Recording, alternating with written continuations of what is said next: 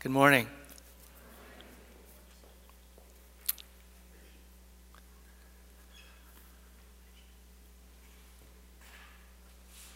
Like almost uh, all of you, um, this week uh, I was um, stunned uh,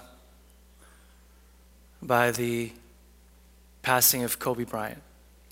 Um,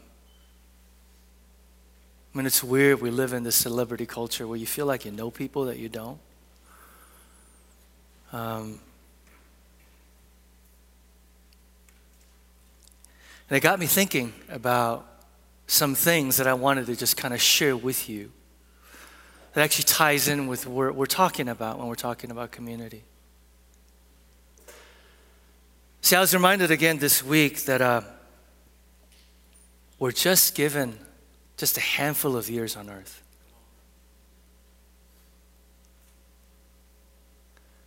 As I'm about to turn 50, I remember in my 20s and 30s how I thought I was going to live forever. But James reminds us that we're like a mist that appears for like five seconds. And then we're gone.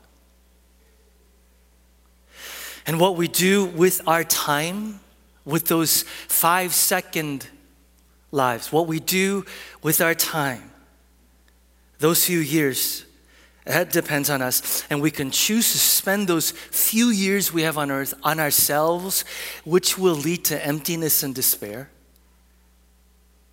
Or you and I can use it for others, which I think leads to fullness and joy. It also got me thinking about the fact that many of us, and I know I say this often, new community, many of us at our church, um, we want to be successful. And the, the, question that I have in moments like this is maybe we get so busy climbing the ladder of success that sometimes we fail to ask the question whether the ladder that we're climbing is maybe leaning against the wrong wall. Maybe we get so busy climbing this thing called success that we never fail to ask this question. I say this all the time. Maybe the greatest fear in our lives shouldn't be that we would fail at something, but that we would succeed at something what? That really doesn't matter at the end of the day. See, I've never met anybody who doesn't want to be successful, but I've also found that most people that I meet, when I ask them, What's your definition of success? they have no idea. So here's the question if you have no idea of what success looks like for you, how will you know when you get it? It's like Jesus asking someone, remember, what do you want me to do for you? And if you have no idea what it is that you desire, how will you know when you get it or achieve it? Maybe you might achieve your goals only to realize that maybe they shouldn't have been your goals in the first place. I say all that to say this. I don't know if I've ever shared this with you. In my mind, I've always tried, tried to think of these three things to sort of anchor me in terms of like, I want my life to count. Maybe this is how I want to define success. And I thought I'd share them with you for two reasons. Number one, to get you to think right here today do you have any idea what your success what goals in life are and this isn't about you know strategy like what would cause you to say my life matters these are the things that i live for these are the things that really matter. Here's the first one. Um, I try to say, Peter, do your best with what you have where you are. Do your best, Peter, with what you have where you are. See, success for me is not circumstantial. See, most of us focus so much on what we're doing and where we're going, but I've realized over and over again God's primary concern is who I'm becoming in the process. It's really not about doing God's will. It really isn't. We talk about doing, it's really not about doing God's will. God's primary concern is who are you becoming? And it's not about being in the right place at the right time. It's about being the right person, regardless of the circumstances you find yourself in. And for some of us that are saying, God, change my circumstances, maybe the circumstances are the very things that God is using to change us. Success has nothing to do with how gifted you are or how resourced you are. Success, I think, has everything to do with glorifying God in whatever circumstance we find in and making the most of it. So let me ask you are you sitting here going, What is God's will? What is God's will? And failing to ask, Who am I becoming in the process? Secondly, is this is me. Peter helped people find their God given kingdom assignment. You know this. I say this all the time. This is my obsession. I get up in the morning for this. I go to bed thinking about this. I have this conviction, Ephesians 2:10. We are God's workmanship, created in Christ Jesus to do good works, which He prepared in advance for us to do. Every single one of you has kingdom assignments, and my passion is to help you find it. Come on here. Come on. That's what I live for is to know that God has His mark on you with the kingdom assignment. There are people with your name on it, there are things with your name on it, and you are created to find that and do that. Third, I want people to know who know me best to respect me the most. Do you know how long I've lived my life defining success in terms of how many people I pastor? That's what led me to burnout. But in my latter years, maybe I'm just becoming more mature. I'm telling myself that being a man of integrity, where people who know me best respect me the most, that's all that matters.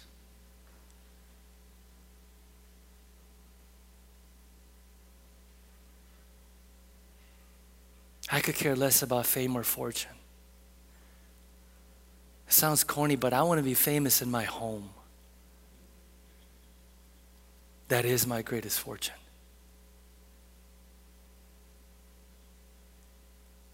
What are you living for? How are you defining success and what matters? Money? Your career? How many letters you have at the end of your name? Your bank account?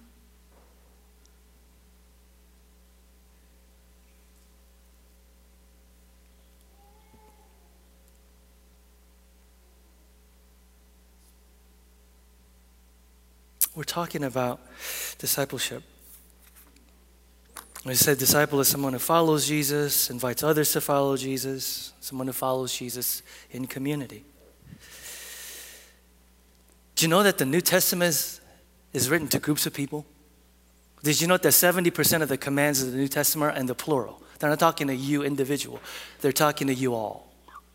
There are over 100 one another commands in the New Testament that describe what the Christian life looks like, over 100 of them. And the question I have for you is how do you one another without another?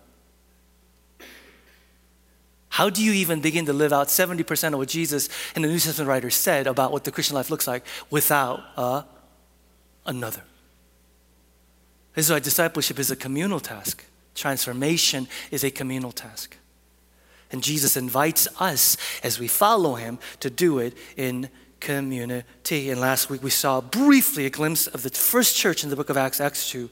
We saw that community is discovered, not created. Community is created, not discovered. Community gives life, and community is needed. Now, what I want to do as we continue this journey, you guys, is for the next week or two, is I want to still lay kind of a foundation, maybe 30,000 for perspective of what community, Christian community is, and then we begin to drill down. We're going to talk about forgiveness at one point. Because that is critical in following Jesus in community. We're going to talk about reconciliation, okay? We're going to talk about radical generosity. But before we drill down those things, I want us to begin by continuing to lay foundation. And so, what I want to do is, I want to take you back to Genesis. I want to take a quick look at Genesis, the beginning of all things. The biggest questions in life are found in the book of Genesis. And I want to look at Genesis and realize some powerful truths that anchor us even when we talk about community, okay? An interesting thing about Genesis, and we're going to look at is, is the creation account when we look at it. When God creates the sun, the moon, the stars, God creates vegetation, animals, God creates all of these things. He creates them and He says, and He said, and He said, and He said. And then all of a sudden, when God comes to creating humanity, His prize creation, the grammar changes. He goes from He said to what? Let us. When God creates human beings, you and me in prize creation, all of a sudden the grammar changes, the pronoun changes, and all of a sudden God refers to himself in his pluralness. He says, What? We. What are the implications of that? Mind blowing. We're gonna, we're gonna do a deep dive theologically this morning. Are you, are you with me? Are you with me? Put on your thinking hats. Today isn't one of those sort of emotional, you know, today's gonna be one, I need you to think. Say think. Think. I need you to think. Think, okay? Put on your thinking hats. Theological deep dive. Here we go. All right. Genesis chapter 1. We're gonna look at a number of passages. Open your Bibles, God's Word, have it open. By the way, I don't know why, this just came to me. Hey, hey, hey guys, don't, don't, don't, don't, don't, don't complain about how God doesn't speak to you when you never open your Bibles.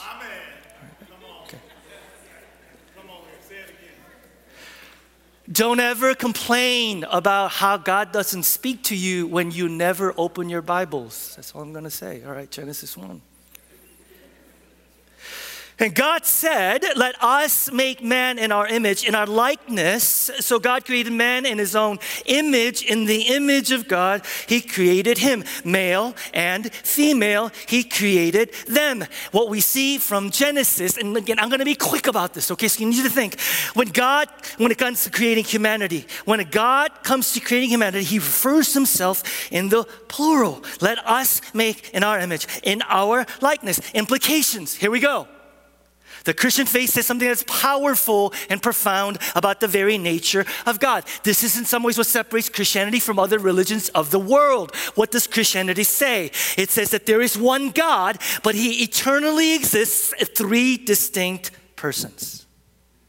There is one God, not three different gods. There is one God, but He eternally exists as three different persons God the Father, God the Son, God the Holy Spirit. They're not three different gods, they're one God, three different persons. And the doctrine emerges over time. So that when Jesus is giving us this commission to make disciples, he refers to the triune nature of God. In Matthew 28 19, therefore go and make disciples of all nations, baptizing in the name of the Father and the Son and the Holy Spirit, and teaching them to obey everything I've commanded you. Surely I'm with you always. So we ground ourselves in this massive theological truth, and that is this God is a community of one.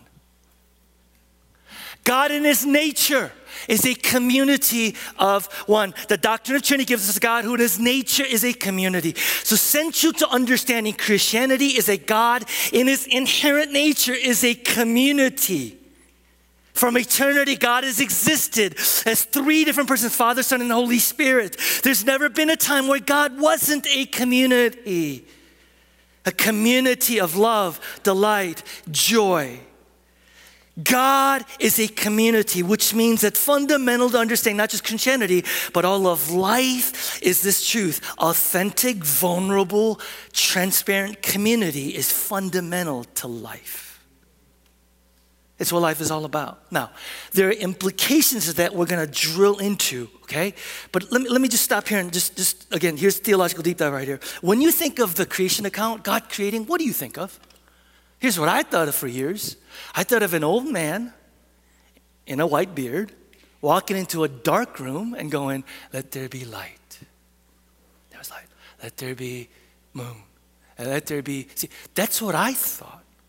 Anybody else? Stop lying to me. You know you all thought that. I thought that going, that's, but do you know, do you know that creation is the result of a divine dance?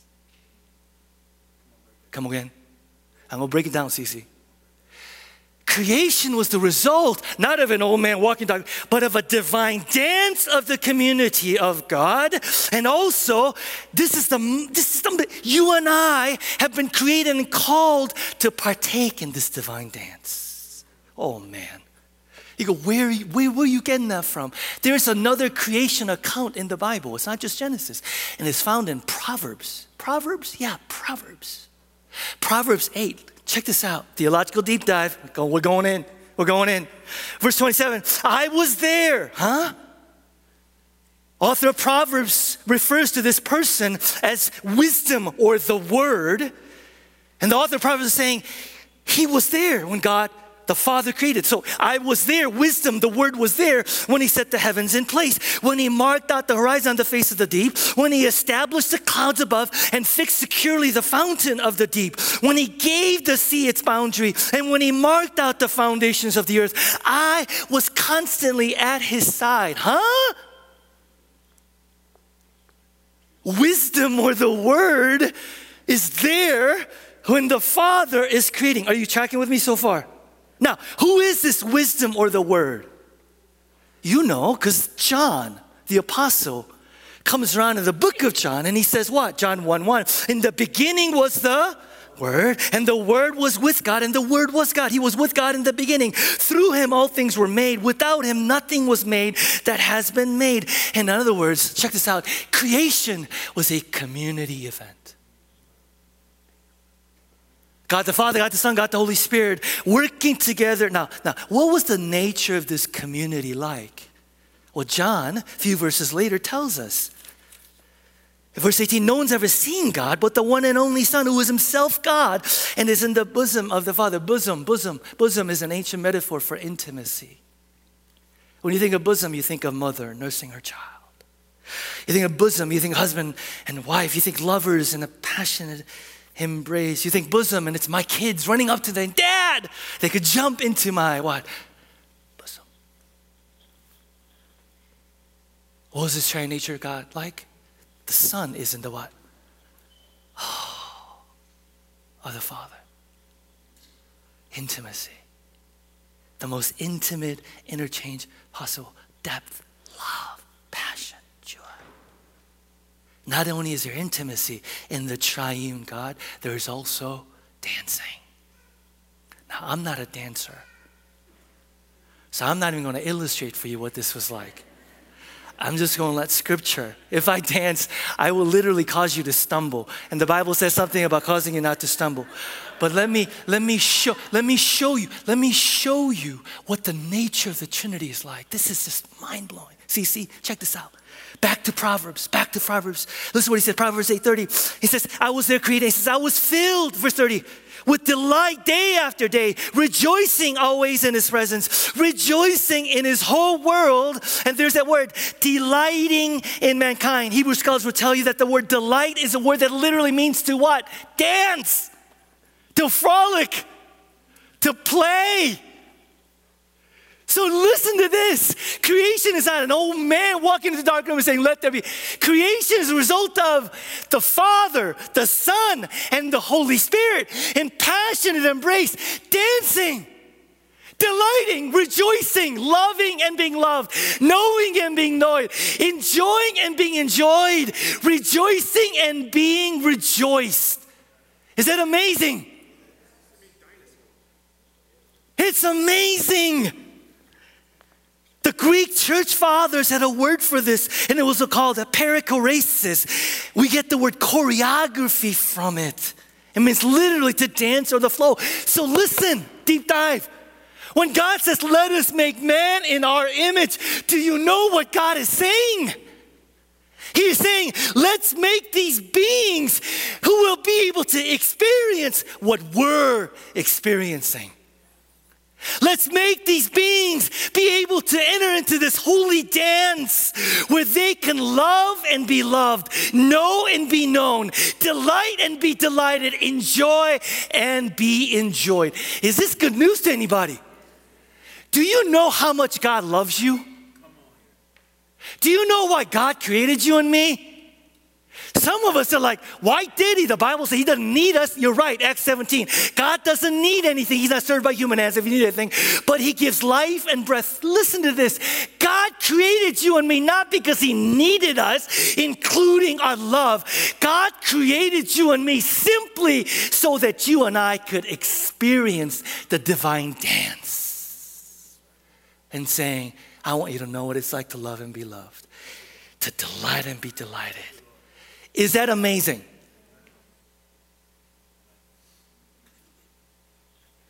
Is this too much? Is this too much? Is the kind of stunned silence one of like, are you serious? See, this, what does the triune God tell us about Christian life? I'll tell you what is. Some of us grew up in the Christian, our view of Christian life is I gotta obey the rules, pull myself up by the bootstraps. If I do good, God blesses me. If I don't, God punishes me. I hope He. T-. You were created for His arms, the divine dance, to know and to be known, to love and be loved, to delight in God. Is that good news? Do you know what the triune God also tells us about love?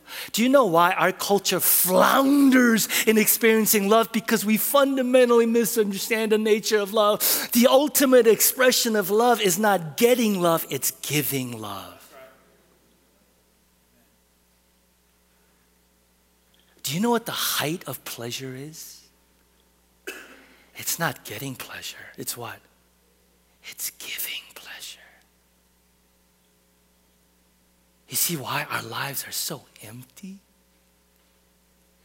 If fundamental love and ultimate expression of love is when you give it, when you give it, when you give it. And you and I live in a culture that says, take it, take it, take it. God says, you want to know what ultimate expression of love is? It's when you give love, when you give joy, when you give delight. If you're living as if life was just all about you, at the end of the day, you will be left with just that just you. You and I are created for this divine dance to love and be loved, to delight in. I, I, I don't even know what to do with that. Somebody say something. I don't even know what to do with that. Is this good news? Yeah, I need, you, I need you to go home and just sit on this for a while, okay? I just need you to go home and sit on this for a while and sit on the fact that God creates us in His nature, which means we are created to be in community, authentic, vulnerable. It's not just a thing, we, it is fundamental to understanding reality. Actually the author of genesis pushes even further to how fundamental this is. In genesis 2.18 the lord said it is not good for the man to be alone so i'm going to make a helper suitable for him do you realize that up to now everything god's made he declares good word is benediction good good and all of a sudden stop genesis 2.18 god says something is not good listen this is paradise this is perfection this is everything the way God wants. And all of a sudden, God says, There is something that is not good. What is not good? Adam is what? Alone. Listen, Adam has everything that you and I long for in this world. He has pleasure, he has joy, he has the best food, he has the best music.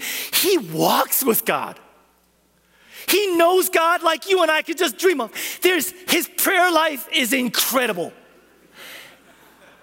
And yet, and yet, God says him being alone is not good. This truth, you might just find yourself going, that doesn't even sound right. So I'm going to say it twice. On purpose, on purpose, God created you in such a way that without community, you will not experience life. Let me say that again. On purpose, God created you and me so that without community, all the things, this is not a mistake, all the things that God wants to give us could only come through what?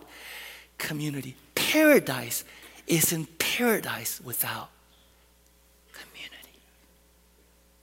Implications. Implications. First, to need and want friendship and community is not a sign of spiritual immaturity. It's a sign of spiritual what? I think this is more sort of subconscious. I don't think it's like conscious. Can I tell you, I grew up in a church culture where my heroes of faith, spiritually mature people, were people that I looked at and go, they don't need anybody. Anybody else come from that culture? It was like as if they were immune to stuff, right? And so the people that I sort of respected the most were those people who's like, literally, it's like, I don't need anybody. I can do this on my own. So for years, I modeled that. I emulated that. It's like, that's what it means to be mature, is that you are so mature that you don't need anybody. The problem is, God doesn't think that. To want and need community is not sign of spiritual immaturity. It is the height of spiritual maturity. That's why, listen, please, please listen. When we flippantly say stuff like, all you need is God, listen, we all need to hear that again and again because we are prone to idolatry and lifting other things besides God. We, we have, you and I wake up in the morning wanting to replace God with something else. And we need to remember, all you need is God. Having said that, when someone is struggling with depression, when someone is mourning and grieving the death of a loved one, when someone is struggling so deeply, they don't just need to hear, all you need is God. They need to hear and know, I am here with you. When is the last time somebody said, did something for you that gave you life? Are you spiritually mature? Because you're saying, I need people. Or are you spiritually immature? Because you're walking around going, I am so strong in Jesus, I don't need anybody. Second implication and this to me is, is, is, is, is pretty hard. And, and, and I need you to sit with this for a bit. Is that relationships are good in and of themselves. Has anybody here, has anybody here experienced the feeling or the, yeah, the feeling or experience of somebody kind of cozies up to you and they want to kind of get to know you. You're like, ah, I'll be with friends. And then you realize you were being networked. Clap if you know what I'm talking about. Because we live in a transactional relationship culture.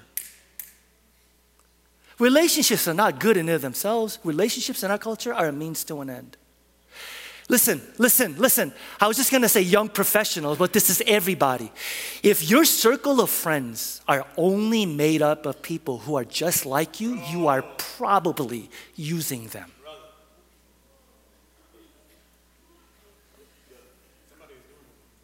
Listen, in our culture, you and I don't even think about the fact that people we want to get to know is how do we get up in my career? How do we get closer to that social circle? How do we we are bombarded with this message and we constantly are looking for relationships that can just get us in. And God says, I created relationships so they're good in and of themselves. Listen to me. When you use people for yourself, you don't just dehumanize them, you dehumanize you. You become less human. The other thing, though, as I thought about this is you and I live in a culture where people tell us, hey, man, put relationships on the back burner. That's why, that's that's why you hear this message. Hey, hey, hey, hey, hey, hey, hey, hey, it doesn't matter what kind of community you've got in Chicago. Don't you want to move up? So move. Seattle, New York, blah, blah, blah. And we don't even think twice about the fact that I'm just going to move because that's my next step in career. Hey, hey, don't you want to be successful? Then you have put X amount of hours. But if I do, I can't be with my family or friends. It doesn't matter. Don't you want to be successful? So we believe this and just go, yeah, I'm going to X amount out. But what about your family? Nah. What about your friends? Nah. Hey, I'm just going to pick up and move. But do you have, you have, listen, listen. Do you know one of the, you know one of the things that grieves me the most is when people move from new community to another city because of jobs, okay? And, I, and by the way, I know that some of you are moving to another city because of jobs. So I'm not picking on you. Please hear me. I'm not picking on you, okay? I'm not picking on you. Do you know what grieves me? Is when they move, and two, three years later, I get a phone call and they say, Pastor Peter, I have still yet to find a church.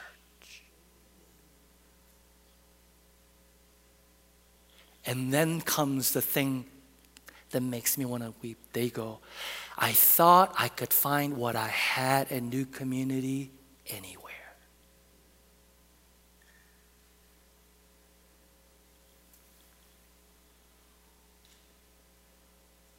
Do you know how radical this is? What scripture says?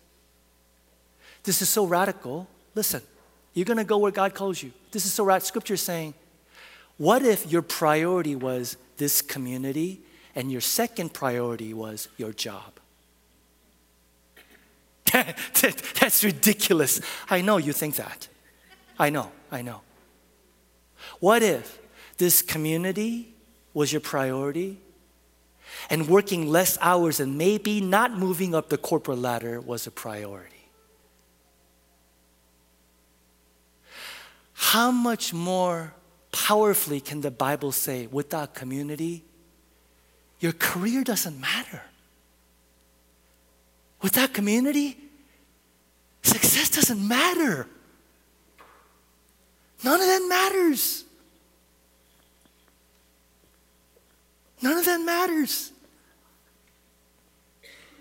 This is why I am saying to you again and again that the real measure of our lives is not the things we obtain. Whoever dies with the most toys actually doesn't win. It's not what we acquire, it's not what we achieve, but lives we have touched, people we have loved, people who've loved us and the relationships we've invested in. And the people you invest in today are the people who are going to invest in you tomorrow. If you live today as if you don't need anybody, I'm telling you, you get to prove that later. Why are you in such a hurry? I gotta go, I gotta go, I gotta go. Slow down if you have to. Why? Because it's not about who travels the fastest, it's about who has the most people walking with them in their journey.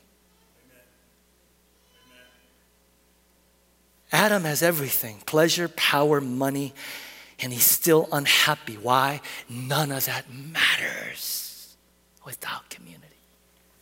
Third, real quick implication you can't grow into the image of God who's community without community. If I asked you, do you want to be like Jesus? You would say what? If I say, do you want more courage? You say what? If I ask, you, uh, this is a participatory event, okay? If I say, Do you want more wisdom? You would say, What? Yes. If I say, You want more joy? You would say, What? Yes. If I say, You want to be more loving? You would say, What? If I say you want to be growing all God has sent you to be, you say what? Yes, say yes, yes, yes, yes, yes. And the Bible says if you want to be more like Jesus, then you got to live and practice what I said. And one of these things he said is this Hebrews 3 13. Encourage. By the way, I love the fact that the word courage is literally to instill courage in someone. If you're sitting there going, how do we become more courageous? Hebrews 3.13 tells us, but you're not going to like it. Because it says one another daily, as long as it's called today, so that none of you may be hardened by sinfulness. If you come to New Community at any point, you've heard me refer to this passage over and over again. I'm going to say this one time.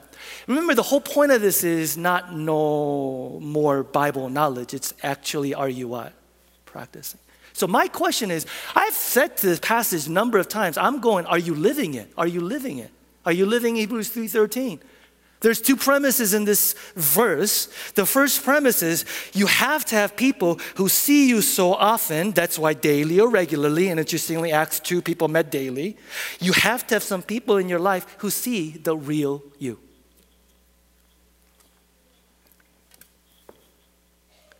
How many people see the real you?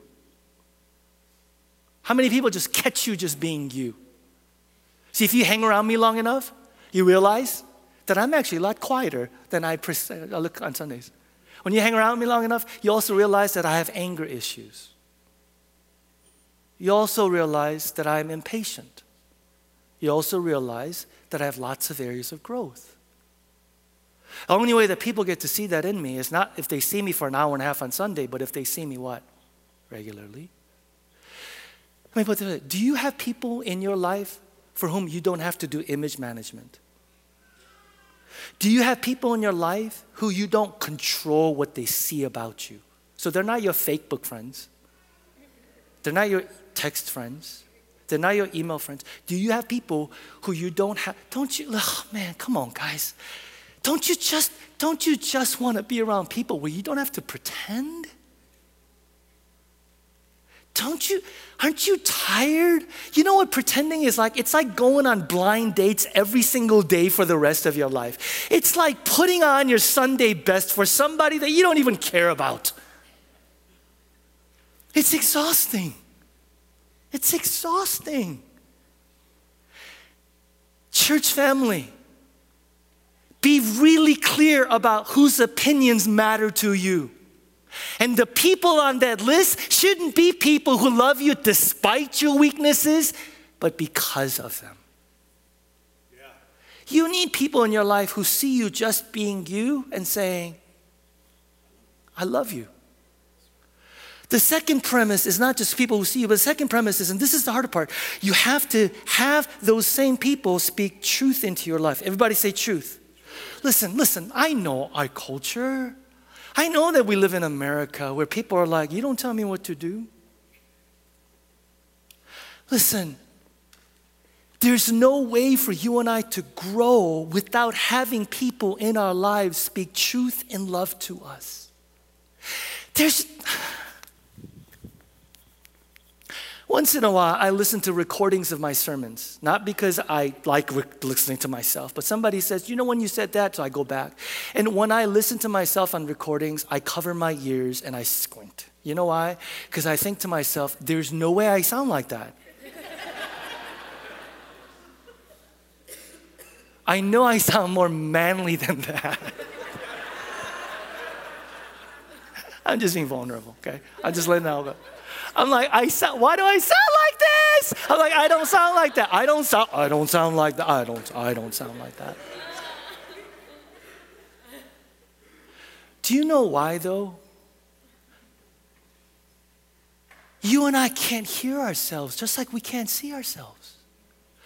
You don't know what you look like. I don't know what I look like, and what I need is somebody to tell me, Peter, this is what you look like.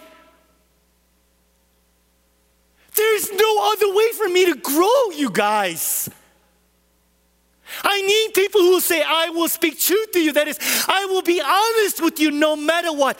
But I also have people who says, I will speak grace to you, which is I will love you no matter what. We need people who will do what God does to us. And what God does to us is say, I accept you as you are. I love you as you are, but I will not leave you as you are. I love you too much to do that. Do you have anybody? Do you have a single soul that you've given permission to to say, when you see me indulging in besetting sins, when you see me doing things I shouldn't, I give you full permission to call me out?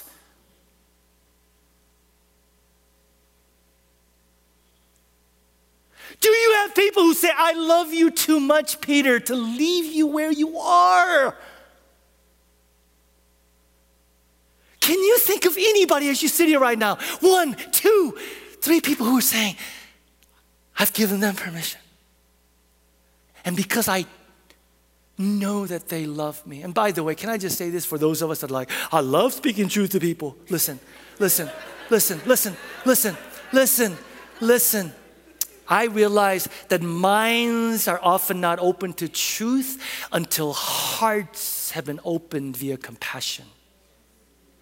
Can I say that again? Where's my CC? I'm gonna say that again. Listen, minds to truth are often not opened until their hearts have been touched by your compassion. So before you speak truth, they need to know He loves me. He loves. Do you have people like that? Now, here's the thing there's not a single person, I don't think, maybe except for two people, who sit here going, there's not a single one of us who are saying, Peter, I want that. Like I want to grow. I want to grow. I don't want to, I want to grow. But man, Hebrews 3.13 is hard to do. Anybody? Anybody? Do you know why it's so hard to do? Because this is what happened when sin came into the world. They take of the forbidden fruit and listen to what happens. And this is why community and transparency is so hard. Genesis 3 7, we pick up the story. After they take the fruit, then the eyes of both of them were opened. They realized they were naked. So they sewed fig leaves together and made coverings for themselves. They become aware, the Bible says, of their nakedness, and they start feeling things like they've never felt before, like fear. How many of us are afraid? Well, let me put it differently. How many of us have made dumb mistakes because of fear? Do you know how many of us have made dumb mistakes because we're deeply afraid of what other people think? All of us. Do you know how many of us have made mistakes because of fear of missing out? All of us. Okay. So let's just get that squared away. We are all deeply afraid. No, no, listen, listen. I'm not, we are all deeply afraid. And here's the thing some of you are very aware of your fears. Some of you, though, are so good at avoiding things that you fear that you don't think you're afraid. But you know what fear looks like for you? Anger, worry, frustration, anxiety, depression. The other is what? Not just fear, but it's shame. Shame is that intense feeling of I am unworthy of love and belonging. I am unworthy of love and belonging because I'm imperfect. I am flawed.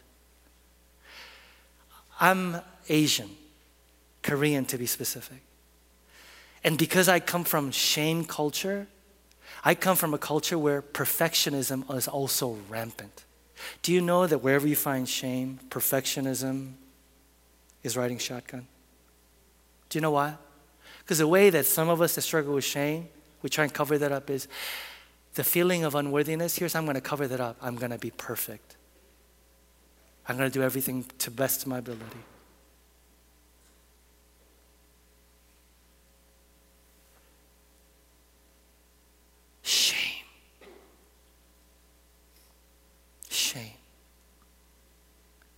Fear, shame. Does anybody know what those things are like?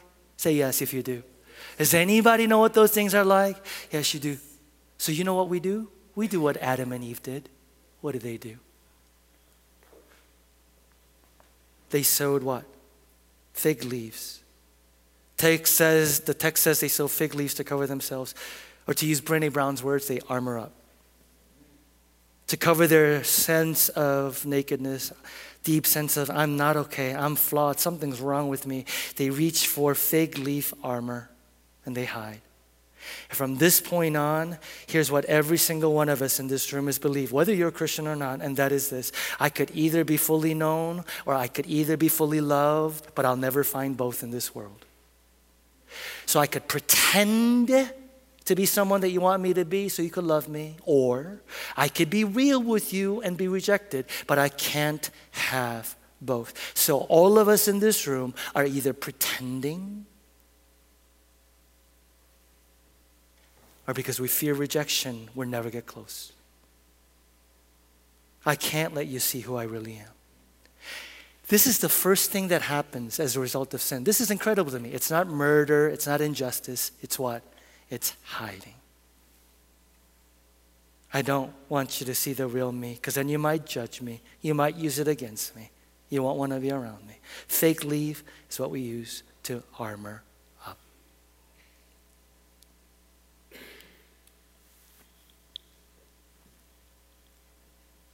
So we try and do this community thing. And the first thing you do is no. No. You could see this part of me. You could see this, but no, no. This is the reason why we were blown away last Sunday when we saw the early church. Because one of the characteristic attributes of the early church was what? They had no fake leaves. They had no fig leaves. Acts 2, do you remember verse 46? They broke the bread in their homes and ate together with glad and what? Sincere hearts. The word sincere literally means transparent, real, free of deceit, hypocrisy. And where there's sincere hearts in a church, there's gladness. Why? I'll tell you why. Because when someone knows the embarrassing, humiliating truth about me and still loves me, I come alive. This is why when some of you guys come up after church and go, I really love you, Pastor Peter.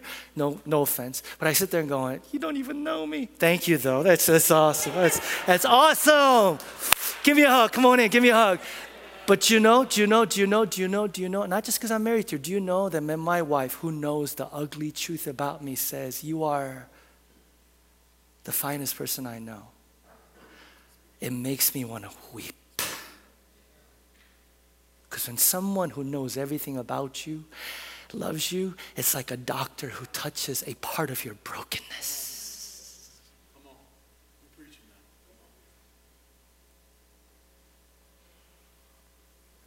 See, I don't know you, friend, but I know this about you.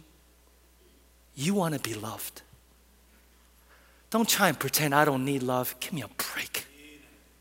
You want to be loved, but you could only be fully loved to the extent that you are what? Fully known.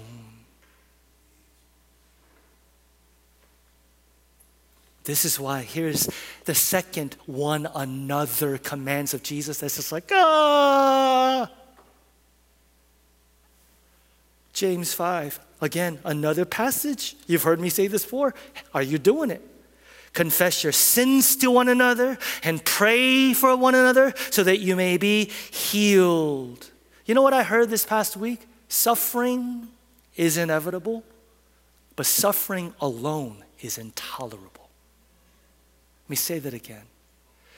Struggling, you could say, is inevitable, but struggling alone is what? It's intolerable. Sin and isolation not just makes us sick in our soul, sin and isolation makes us sick in our bodies.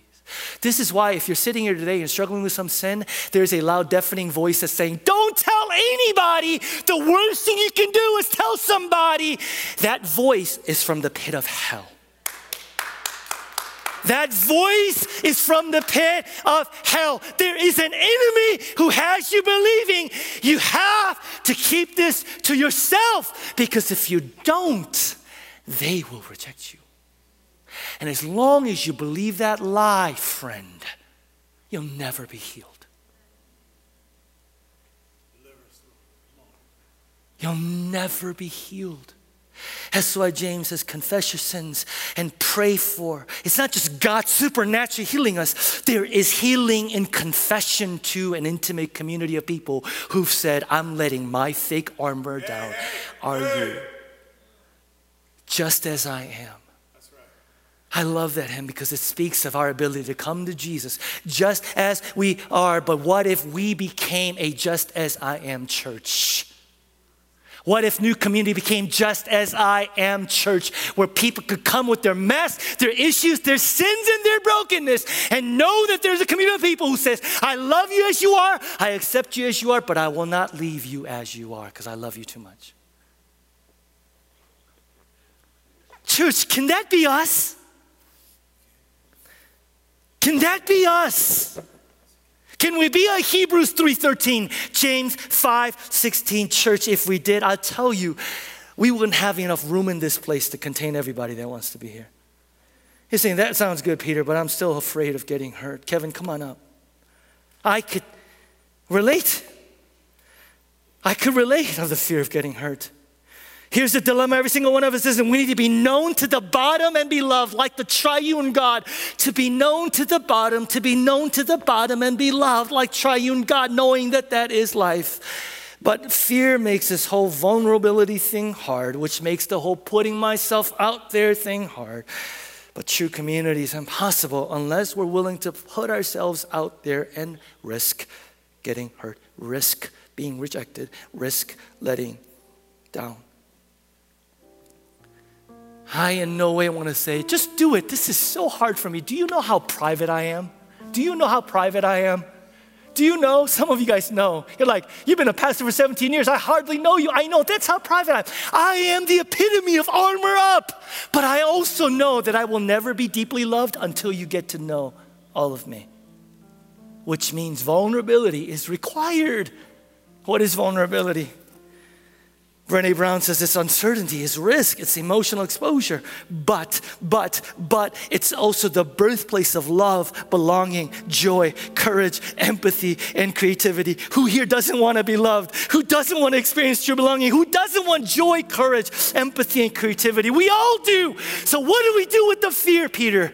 John says, There is no fear in love because perfect fear is the only thing that could drive out fear and you go, Where do I find that?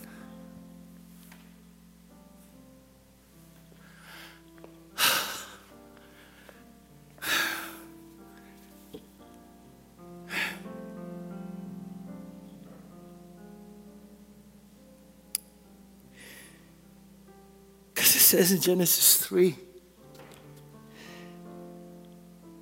that God took the skin of an animal And he made coverings for Adam and Eve. And all the Old Testament scholars will tell you that an animal had to be sacrificed to provide skin to cover Adam and Eve in their nakedness. And the scholars would tell you that that, that animal that is sacrificed to provide skin for Adam and Eve pointed to the ultimate sacrifice to the Lamb of God that would be sacrificed to cover your shame, to cover your nakedness. Because the Bible says that God wants more than fig leaves for you, He wants to clothe you in His robe of righteousness. Do you know the Bible says that Jesus was crucified naked? He was stripped naked of his clothes. Why? Why go through the humiliation to cover you? To cover you and me. To make us holy and acceptable before God.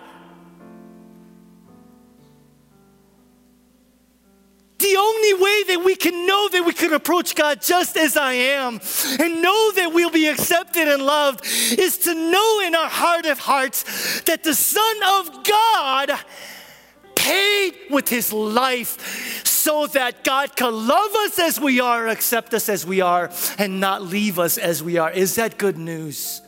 So you could let those burdens down of trying to be perfect because God says, You're already perfect in my sight. The only way that you and I will be able to move out in community is if we know in our heart of our hearts, I have perfect love upon me. What shall I be afraid? And see, let me just finish with this. To me, it's not just about being vulnerable. To me, it's this reality. What the watching world, please just look up here just for a minute. What the watching world needs to know and hear is not that when you become a Christian, everything will go perfect. We never fight. We never argue. Things are perfect. No, we fight. We argue. We disagree. We offend and we hide. But the truth of the gospel is that when we offend, when we hurt, we can forgive because we've been forgiven. We can reconcile because we've been reconciled. We don't have to hide because God the Father calls out to us, you don't have to hide anymore. Is that good news? Is that good news? The world needs to see a group of people being real. And being real means I'm not perfect, neither are you. And when we mess up, we don't cut each other off. When we mess up, we don't just say, I am abandoning you, but we come back, pick ourselves up, and we try again because we have a God who says, I will never leave you nor abandon you. Love one another as I have loved you. So you must love one another because that is the only way that the world will know you are mine.